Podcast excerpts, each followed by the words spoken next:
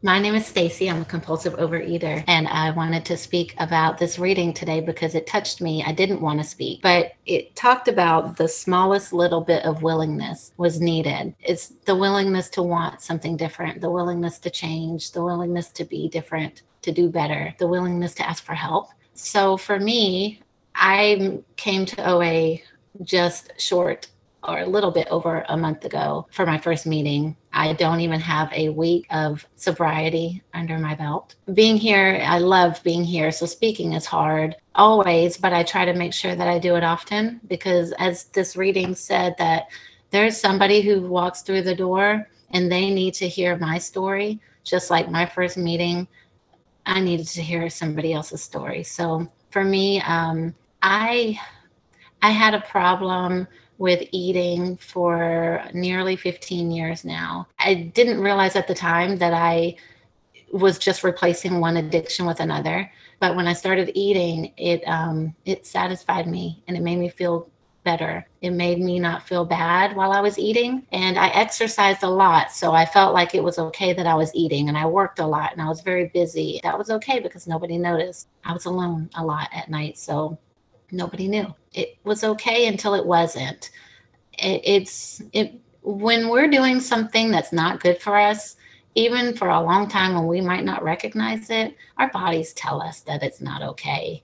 And that's what happened to me. And I started to feel guilty. And then realizing that I wasn't able to keep up with the working out like I used to, and then gaining the weight and not liking that, and then eating more because I didn't like that. And then I saw the cycle it took a long time for me to see that. I didn't know where to find help or what to do, who to go to. So I felt lost for a long time and just prayed a lot. And that didn't help because I didn't know what steps to take. And then the pandemic brought it into fruition for me because I, I, always could eat and be busy but then once everybody's doing school at home and working at home and being at home with me then i am no longer able to hide what I was doing. So everyone seeing my behaviors made me feel even more guilty. So I, I went and found OA online due to a book I was reading, and I came to my first meeting. And I knew before I came I wanted to come, and I was really nervous, but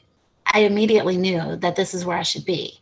It, it instantly made me feel accepted and I heard stories that were so close to my own, some that were so different, but the people had the same thoughts and scared feelings that I had, and some were new and some were not. And it was such a great mix, and I was so welcomed that I knew immediately that this was the step I was needing to take that I didn't take for so long because I didn't know that this was what I was supposed to do. Been a short time, but in this time, I have realized that I now have a tool to lean on for help and I'm not alone. And so many have seen me meeting after meeting, night after night, because I'm scared to turn the computer off and be alone at night with myself. And I'm telling you, it has saved me. It I didn't eat. And I say, okay, I'm going to be on this meeting. At least during this meeting, I'm not going to eat. And I don't. And then so I get on another meeting and I don't eat for that meeting either until I find another and another. And finally, I'm just so tired that I go to bed. And I made it through another day. So I'm so happy. If this is what it takes, these are tools.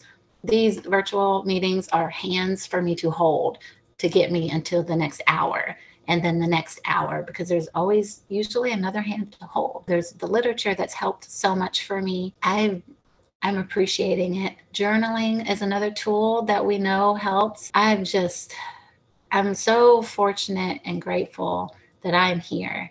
I was thinking about the people I've met here in this program today and the different ages of all of us, different backgrounds, different countries, ethnicities, and how we all feel so connected. And I love that because that is what we're supposed to be connected. We all are connected with our same disease. I am happy to share my story, even though I wasn't ready.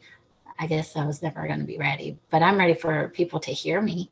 I'm ready for you guys to love me because I'm not ready to love myself yet. I want to, and that's something I'm willing because I want to. I just don't quite know how. And you guys are here for that. And I'm here to love you because I know how to love you, um, even if I don't know how to love myself yet. I'm so glad that you are here, all of you, and I'm glad to be here. Thank you. And that's my share.